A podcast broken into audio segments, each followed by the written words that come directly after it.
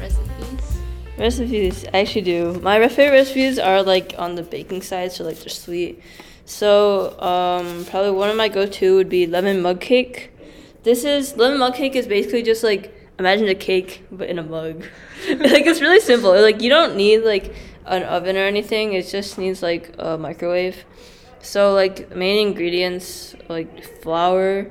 Oh, do you want me to like say how you make it? or- like just basic like don't like list it. Yeah, yeah, But like, like- just like explain it. Like I, I liked it. Okay. Keep going. okay. We have like the basic cake bases of like flour, baking powder, salt, and then vegetable oil. And then to make it like have flavor, you take a zester and like oh well zester's like to take the outer like peel of the lemon and you kind of like zest it up. And then like lemon juice, obviously from the lemon. then your favorite sugar. And then this only takes like 1.5 to 2 minutes to make. So it's pretty like it's pretty easy. But the trick is afterwards, like once you eat it, you gotta like wash out really fast because like once it hardens, it's really annoying to get off the bottom of the cup. Oh, So wow. Are there any other takes on mug cakes?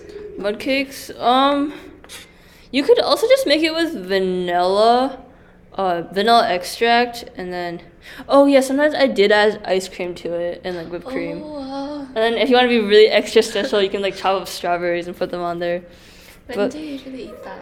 Eat, uh, I usually eat this like, I don't know, on the weekends when I don't actually feel like cleaning up that much. And another recipe, which is also um, microwavable, which I, I like microwaving because I don't know, like cleaning up is kind of like I don't know, it's annoying. So then uh, this one, bread pudding, it's it's mainly also just like you take a piece of bread, you cut it into cubes, you like toss it in like a bowl instead of a mug.